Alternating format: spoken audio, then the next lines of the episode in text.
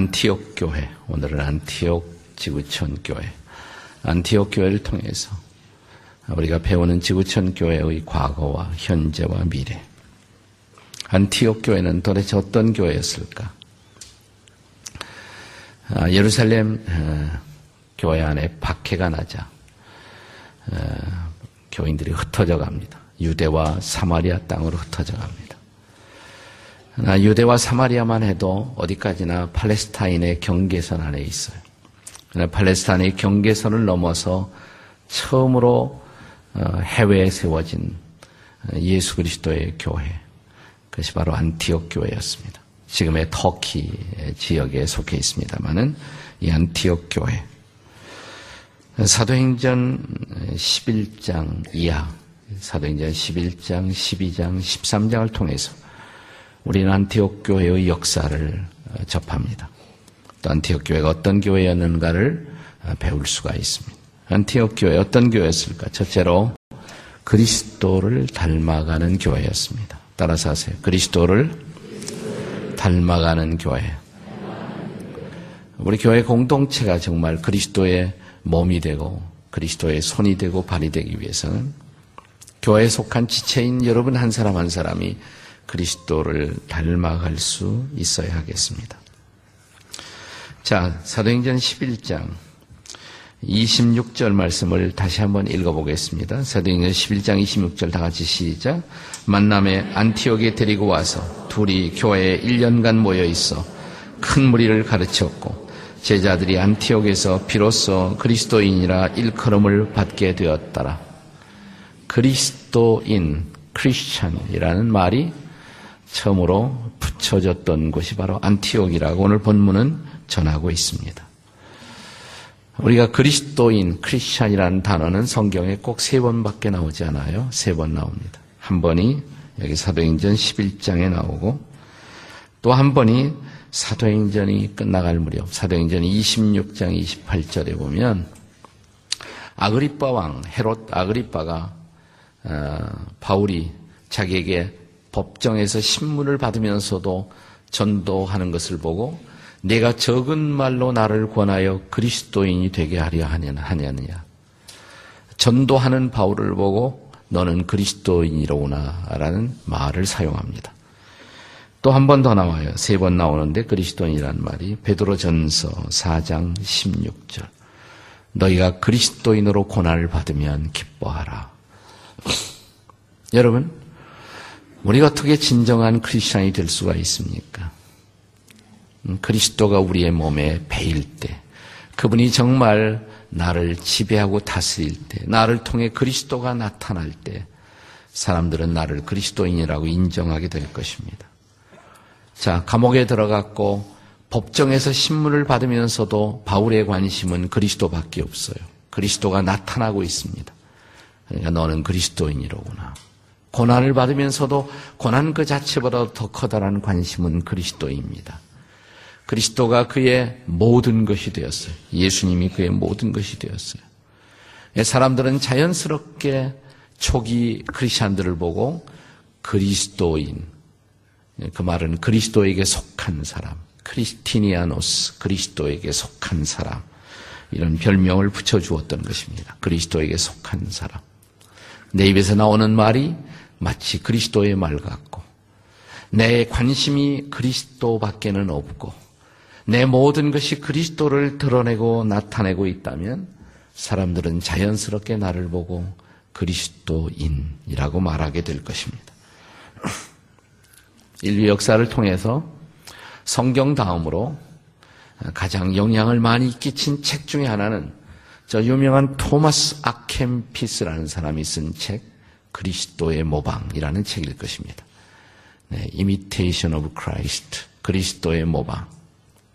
그리스도를 닮아가는 것, 그리스도를 카피하는 것, 그리스도를 본받는 것, 이것보다 더 중요한 것은 없습니다. 오늘 우리가 이 아침 메시지를 마무리하면서 찬양을 하나 부를 터인데 옛날부터 많이 불렀던 찬송이에요. 신자되기 원합니다. 진심으로, 진심으로. I want to be a Christian. In my heart, in my heart. 내 마음으로, 진심으로 나는 그리스도인이 되고 싶습니다.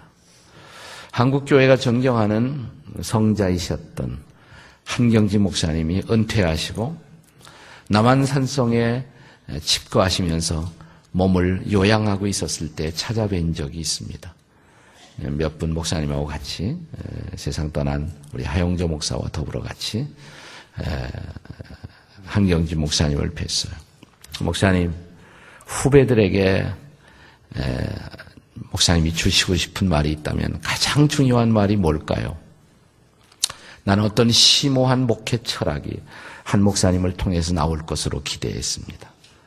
근데 한 목사님 잠깐 계시다 하는 소리가 참된 그리스도인이 되세요. 참된 그리스도인이 되세요. 그러시더라고요. 참된 그리스도인이 되세요. 약간 싱거웠다고 생각했는데 세월이 흘러갈수록 그 말이 되살아나요. 그래, 그거보다 더 중요한 말은 없지. 참된 그리스도인이 되는 것. 이 땅의 한국교회에 속한 모든 성도들이 오늘 진정한 그리스도인이 된다면, 목사들이 진정한 그리스도인이 된다면 세상은 달라질 것입니다. 그런데 세상이 우리를 통해서 그리스도를 보지 못해요. 참된 그리스도인이 되십시오. 자, 두 사람씩 옆에 있는 사람, 참된 그리스도인이 되십시오. 한번 해보세요. 시작.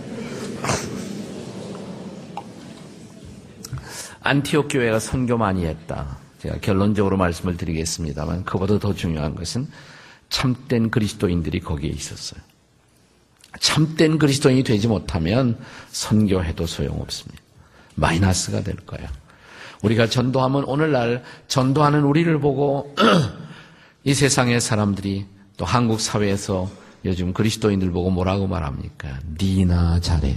그러잖아요. 니나 잘해. 그래요. 우리가 먼저 그리스도인이 되는 것, 진정한 그리스도인이 되는 것, 우리가 그리스도인이 될 때 자연스럽게 빛을 드러냅니다. 그리고 세상과 다른 모습을 보일 때 세상은 우리를 통해서 도전을 받을 것입니다. 예. 그런데 저를 놀라게 하는 것은 이런 거예요. 이 안티옥 교인들이요. 자, 이제 바울이 바나바와 더불어, 바나바가 먼저 갔죠. 바나바가 먼저 흩어져서 이 바나바가 아마도 안티옥 교회를 개척하는 가장 중요한 지도자였을 것입니다. 그런데 개척하고 나서 얼마나 시간이 흘러요? 그렇게 많은 시간이 흐른 것이 아니에요. 본문 26절을 다시 읽어보시면 사도행전 11장 26절에 만남에 안티옥에 데리고 와서 둘이 교회에 이제 먼저 바나바가 사역하고 그 다음에 동역자가 필요하다.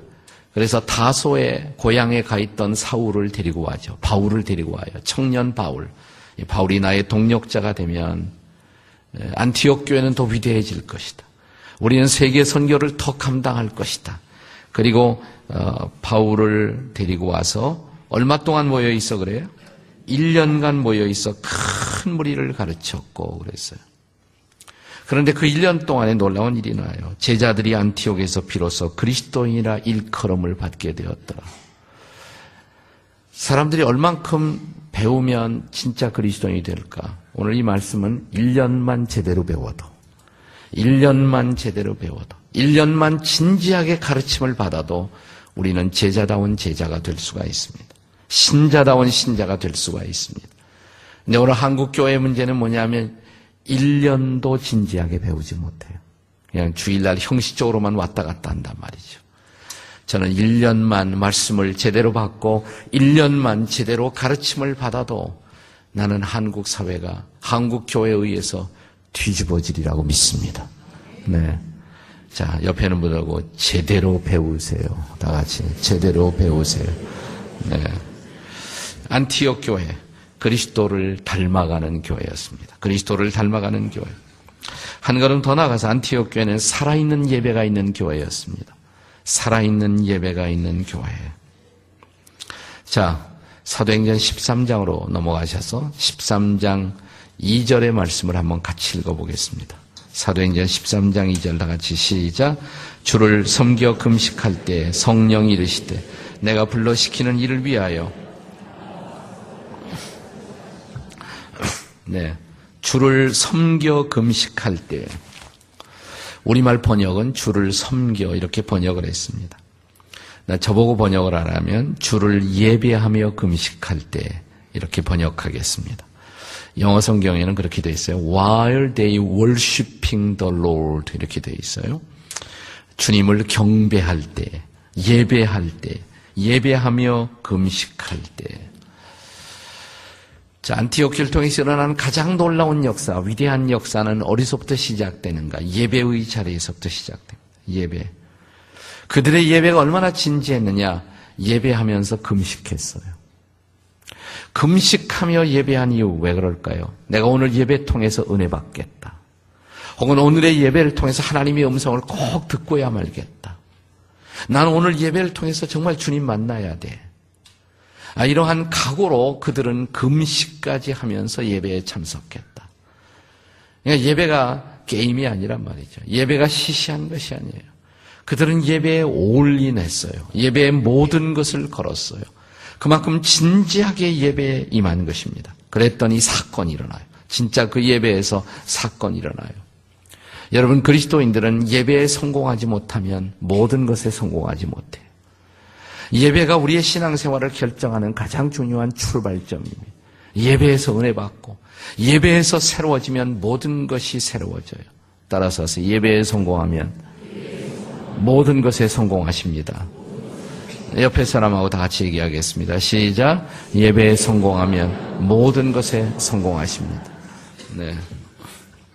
저는 지금도 어떤 한 집사님과 나누었던 대화를 잊을 수가 없어요. 제가 어떤 교회 가서 집회를 하는데 그 집사님이 그래요. 좀 자기 교회 예배에서 경험하는 답답함에 대한 호소죠. 저는 그분이 그냥 나쁜 뜻으로 불평했다고 생각하지 않아요. 정말 진지한 마음이었다고 생각합니다. 근데 그러시더라고요. 목사님, 저는요, 예배할 때 좀 하늘문이 열리는 것을 보고 싶어요. 예배할 때 하늘문이 열리는 것을 보고 싶어요. 실제로 예배드리면서 하늘문이 열리는 것을 본 사람이 있습니다. 여러분, 요한계시록 4장에 보시면 하늘나라의 예배 광경을 보여줘요. 그런데 그것은 땅에서 사도 요한이 반모 선임에서 주일날 예배하다가 경험한 광경입니다. 요한이 예배할 때 어떤 일이 벌어지느냐 하면 하늘문이 쫙 열려요. 하늘문이 열려요. 그러면서 나팔 소리 같은 음성이 들려와요. 그는 후련히 성령의 감동을 받습니다. 그리고 그는 보좌 앞에 서 있는 자기 자신을 발견합니다. 그리고 보좌에 앉으신 그분을 향해서 경배합니다. 이 14장로들, 네 천사, 만군의 모든 피조물들과 더불어 함께 하나님을 예배하는 광경을 목격합니다. 이것이 예배의 놀라움에, 예배 드릴 때 하늘문이 열리고 하나님의 음성이 들려오고 성령에 사로잡히고 감동을 받고 보좌 앞에 서 있는 체험. 이것이 놀라운 예배예요. 이것이 바로 예배의 체험인 것입니다. 자, 안티옥 교회의 놀라운 사건은 예배에서부터 이루어집니다. 안티옥 교회는 살아있는 예배가 있었습니다. 그들은 예배에 올인했습니다. 그래서 그들은 세상을 바꿀 수가 있었어요. 위대한 교회가 될 수가 있었어요. 예배에 성공하면 뭐예요? 모든 일에 성공하십니다. 다시 한번 옆에 사람하고 예배에 성공하면 모든 일에 성공하십니다. 근데 예배의 진지함이 있느냐, 진지함이. 예배 시작하고 꼭 10분, 15분 잘라먹고 그 다음에 오시고 그런 분들이 있어요. 축도하기 전에 미리 다 나가버리고. 네. 예배의 진지함이 없어요. 진지함이. 내가 예배를 통해서 정말 하나님의 음성 듣고 싶다. 하나님을 만나고 싶다. 내가 오늘 인생이 바뀌어야 한다. 내가 오늘 하나님을 기어이 만나리라. 이런 마음으로 예배에 참석하는 것이 얼마나 중요합니까? 나는 우리 교회가, 지구촌 교회가 계속 살아있는 예배를, 예배의 마당을 제공하는 교회가 될 수 있기를 바랍니다. 나는 지구촌 교회에서 사람들이 계속해서 예배의 은혜를 받으시기를 바랍니다. 여기에서 인생을 바꾸는 삶의 성공이 이루어지기를 바랍니다. 하나님의 미션을 발견하게 되시기를 바랍니다.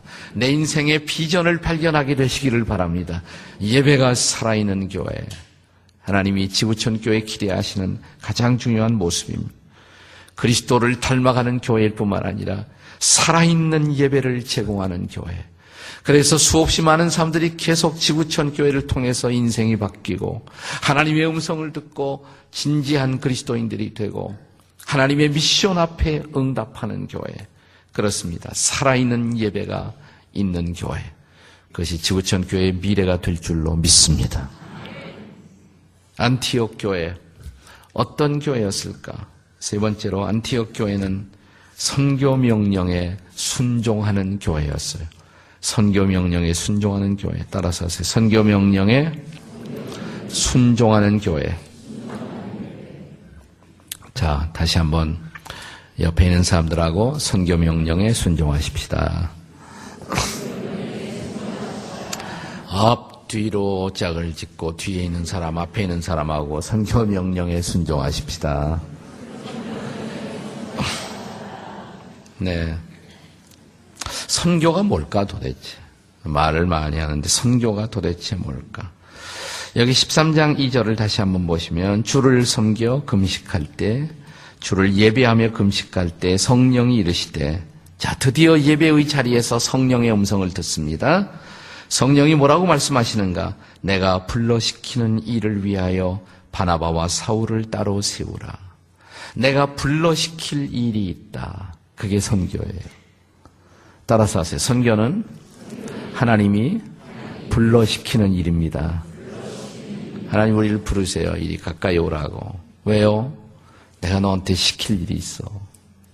그것 때문에 네가 세상에 태어난 거야. 그게 바로 선교예요. 미션. 네. 하나님이 불러시키는 일. 우리 인생이 저마다 미션이 있어요. 미션이 있어서 태어난 거예요. 불러시키는 일.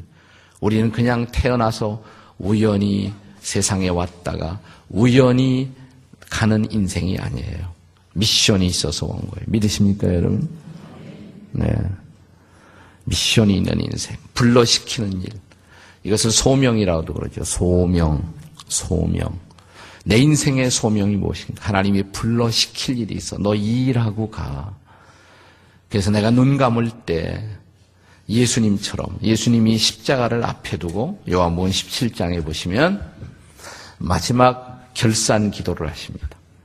그 결산 기도 가운데서 요한복음 17장에 이렇게 예수님이 하늘 아버지께 말씀하십니다. 아버지요, 아버지께서 나에게 하라고 주신 그 일을 제가 이루어 아버지를 영화롭게 하였습니다. 하나님이 저에게 불러시키는 그 일, 하라고 주신 이 일을 제가 다 이룰 수가 있었습니다. 눈을 감을 때 행복한 사람, 그게 진짜 행복한 사람이에요. 눈을 감을 때 나 후회 없어요. 나 후회 없어. 지금 불러가셔도 괜찮아요. 부족하지만 주님의 일 하다가 제가 주님 앞에 섭니다 라고 말할 수 있는 인생. 불러시키는 일.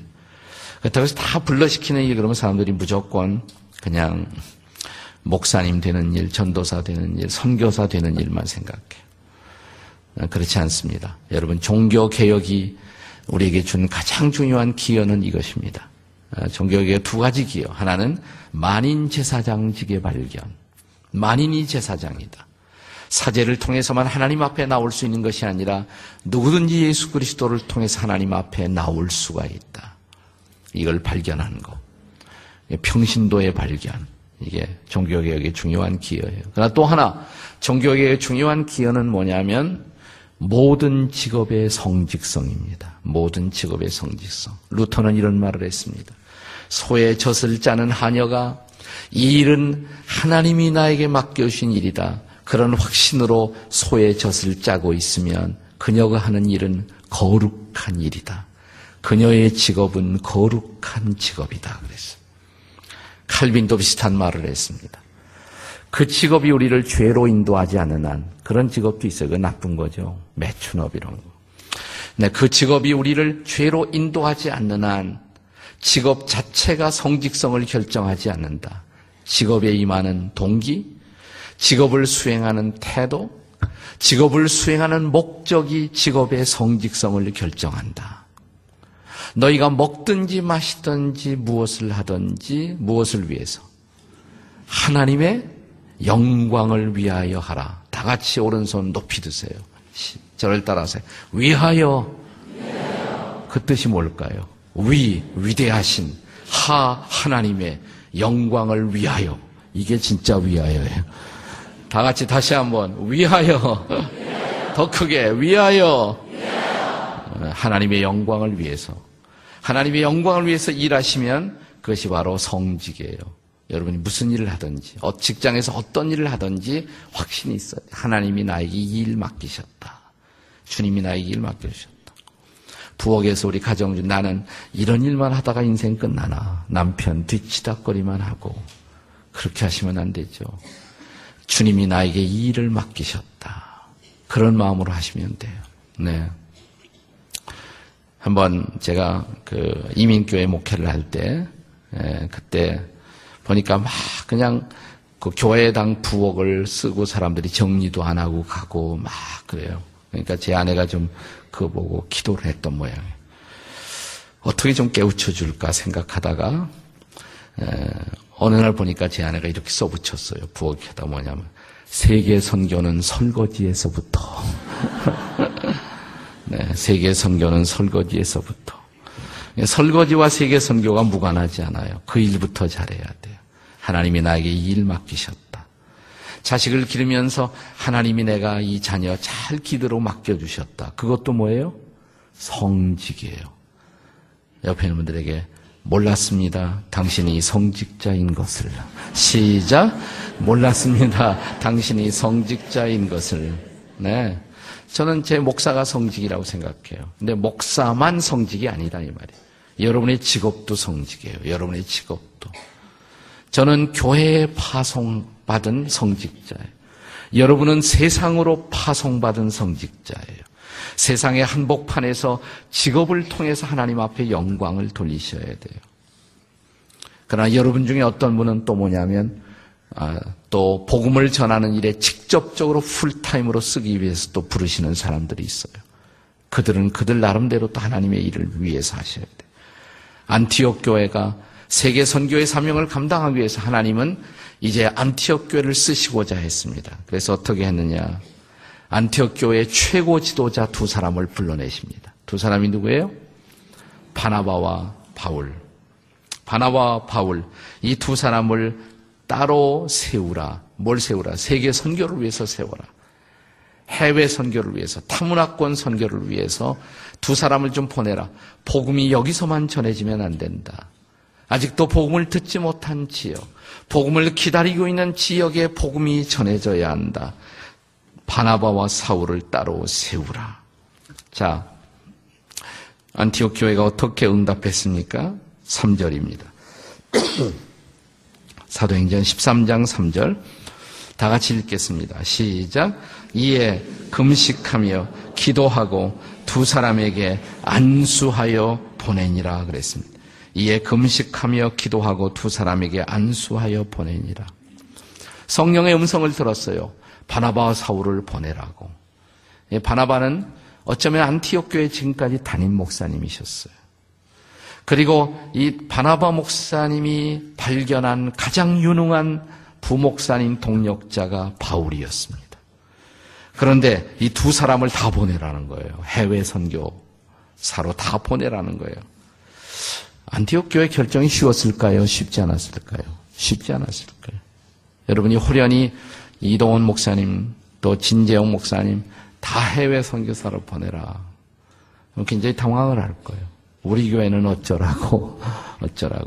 그런데 여기 성경에 보니까 이에 금식하며 기도하고 두 사람에게 안수해서 보냈다. 즉각적으로 순종했어. 위대한 교회예요.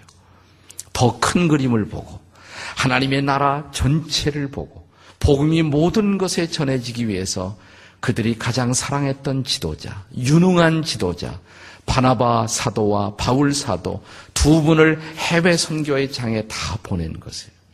여러분, 선교는 희생의 역사입니다. 선교는 희생의 역사.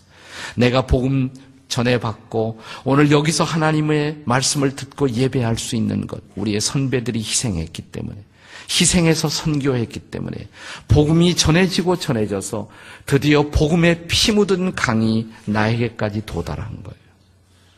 그런데 복음의 강이 나에게서 멈춰버린 것은 아닐까요? 이 강은 흘러가야 합니다. 계속해서 사람들이 복음을 듣고 주님 앞에 돌아오고 하나님을 아는 지식으로 온 땅이 충만해져야 합니다. 이것이 하나님의 하나님의 뜻이에요. 이것이 바로 세계 선교예요. 이것이 바로 월드 미션이에요. 월드 미션. 그래서 지구촌 교회를 지구촌 교회라고 지은 거예요. 글로벌 미션, 영어로 글로벌 미션. 하나님의 마음은 우리만 잘 되는 것이 아니라 복음이 온 세상에 전해지고, 그래서 모든 사람이 복음을 듣고 하나님의 백성이 되고 하나님을 찬양하고 모든 사람이 행복해지는 세상, 그것을 위해서 하나님은 지상명령을 우리에게 위임하신 것입니다. 가서 모든 족속으로 내 제자를 삼으라고. 부족하지만 지나간 18년 동안, 지난 월요일 날 말이죠. 지난 월요일 날이 14일이죠. 14일. 제가 월요일 날 새벽 기도 딱 마치고 집에 들어갔더니 이메일이 하나 와 있더라고요. 그 이메일이 뭐냐면, 네, 목사님 1월 14일을 기억하십니까? 우리 교회가 첫 번째 목사님이 65명과 예배를 드린 날입니다. 지난 14일, 11월 14일이 1993년 주일이었습니다. 주일. 우리 교회를 창립하기 위해서 제가 이민교회를 마무리하고 사역을 마무리하고 빌었습니다. 날 좀 한국에 보내달라고, 제발. 하나님이 제 마음에 자꾸만 일을 시키신다고, 한국에 가야 한다고, 날 좀 보내달라고. 그래서 특별한 어떤 뚜렷한 무슨 계획도 없이 그냥 나온 거예요. 그냥 나왔어요. 워싱턴에서 나왔어요. 그래서 여기 뭐 빌려고 그러는데 빌릴 데가 있어야지. 예. 수지에 그 당시 아파트가 하나도 없었어요. 여기 건너편, 분당 건너편 수지로 막 건너오는 그 앞에 지금 아파트가 서 있습니다만은 거기에 성경 스매트 공장이 있었어요. 공장. 카세테인 만드는 공장. 그 5층에 강당이 있었어요. 한 250명쯤 들어가는 강당. 그 강당이 찾다 보니까 제 사실 친척 되신 분이 거기에 전무로 있었어요. 그래서 그 강당을 빌렸습니다. 엘리베이터도 없어요. 엘리베이터도 5층인데 걸어 올라가. 네. 또 카세테 만드는 케미칼, 성경 케미칼의 공장이었기 때문에, 마그네틱 공장이었기 때문에 그 화약 냄새도 나고 그랬어요. 그래서 그때 그 시절 처음에 오셨던 분들은 거기 올라가면서 생각이 주일날 딱 하나밖에 없었대요. 이번 주일이 마지막이다. 속아서 나오다 보니까 계속 나왔다고. 교회의 비전 때문에. 제가 그 첫 예배부터 시작해서 그 준비 예배였습니다만, 그 당시 준비 예배라고 불렀어요. 지구촌 교회 탄생 준비 예배. 7번에 걸쳐서 소아시아 7교회를 같이 성경 공부하면서 하나님이 우리에게 주실 교회를 꿈꾸었습니다. 무슨 꿈? 정말 선교의 올인하는 교회, 선교의 빛을 감는 교회. 우리가 정말 선교사들의 희생을 통해서 복음 받고 예수 믿었는데 빚 좀 갚아보자. 글로벌 미션. 그리고 가까운 데서 전도하고, 또 우리 중에 보내어서 땅끝까지 복음을 전하라는 말씀에 순종해서 또 선교사를 내보내는 교회. 글로벌 미션. 18년이 됐어요. 18년. 발음이 좀 이상한데. 18회가 지나갔습니다. 이에 금식하며 기도하고 두 사람에게 안수하여 보내니라. 순종했어요. 안티옥 교회요. 그래서 지상에 수많은 교회들이 생겨난 거예요. 그래서 마침내 해외 선교를 통해서 한국 땅에도 복음이 전해졌어요. 120년 전. 한국 교회 역사 오래되지 않았습니다. 120년밖에 되지 않았어요. 그런데 이제 미국 다음으로 선교사를 가장 많이 보내는 선교 두 번째 파송 국가가 되었어요. 축복이죠. 한국 교회가 어려움도 많습니다. 그러나 자랑할 것도 많아요. 또 두 번째로 선교사를 보내, 이건 자랑할 거거든요. 이것은. 근데 이제 선교를 잘해야 돼요. 선교한다는 것을 우리가 뭐 다른 나라를 정복하는 마음이 아니에요. 섬기기 위해서. 우리가 축복받았는데, 예수 믿고 축복받았는데 그 축복을 나누는 거예요. 블레싱을 나누는. 블레싱. 나는 이 단어가 너무 좋아. 블레싱. 난 앞으로 우리 교회에서 제일 많이 쓰는 단어가 블레싱이 되기를 바랍니다. 블레싱 포천, 네? 블레싱 단기 선교, 블레싱 말레이시아, 블레싱 아프리카, 축복을 나누는 거예요. 우리가 받은 축복을 나누고 그 축복으로 이웃들을 섬기고 다른 나라도 섬기고, 그래서 하나님의 축복이 온 땅에 가득하게 되는 새로운 세상을 바라보는 거. 미션. 하나님이 우리 교회를 지금까지 잘 쓰셨습니다. 여름이면 우리 3,000명, 5,000명이 국내외 선교에 헌신하는 모습 너무너무 감사해요. 가서 뭐 여름철에 놀아봐야 별게 있습니까? 이 보람 있는 일, 이웃들을 섬기고 돕고. 지난번 포천의 영향이 지금도 막 계속돼요. 여러분이 포천에 쏟아본 영향이 지금도 계속되고 있어요. 내년에 또 올 수 없느냐고 그래요. 내년에 저보고 와서 또 부흥해달라고 그러고, 포천이 바뀌고 있다고. 네, 전도 안 되던 교회들이 이렇게 전도가 된다고. 지금 개척교회들이 막 힘을 얻어서 일어나고 있다고. 이런 일이 계속되었으면 좋겠다. 우리가 한여름, 한 주간 쏟아부은 그 헌신이 여러분 포천을 바꾸고 있습니다. 국내를 바꾸고 있습니다. 그리고 동남아시아를 바꿀 것입니다. 세상을 바꿀 것입니다. 민족을 치유하고 세상을 변화시키는 교회, 이 위대한 선교의 행진이 계속되기를 주의 이름으로 축복합니다. 당신이 순종한다면 그 일이 이루어질 줄로 믿습니다. 우리가 순종하면 그 일이 이루어질 것입니다. 나는 선교의 명령에 순종하는 지구촌교회로 계속 주께서 우리를 쓰시기를 주의 이름으로 축복합니다. 하나님이 우리 교회 제2대 담임 목사님으로, 네, 아프리카 케냐에 선교했던 선교사님을 보내셨어요. 꼭 아프리카 선교사님 같이 생기시지 않았습니까? 네, 선교의 비전을 가진 목사님을 보내셨어요. 너무너무 감사해요. 네. 저는 선교를 강조했지만 이렇게 실제로 해외에 나가서 제가 선교사로 일해본 경험이 없는데, 네, 선교사 출신의 담임 목사님 너무너무 감사해요. 얼굴에 모든 것도 아프리카의 영이 충만해요.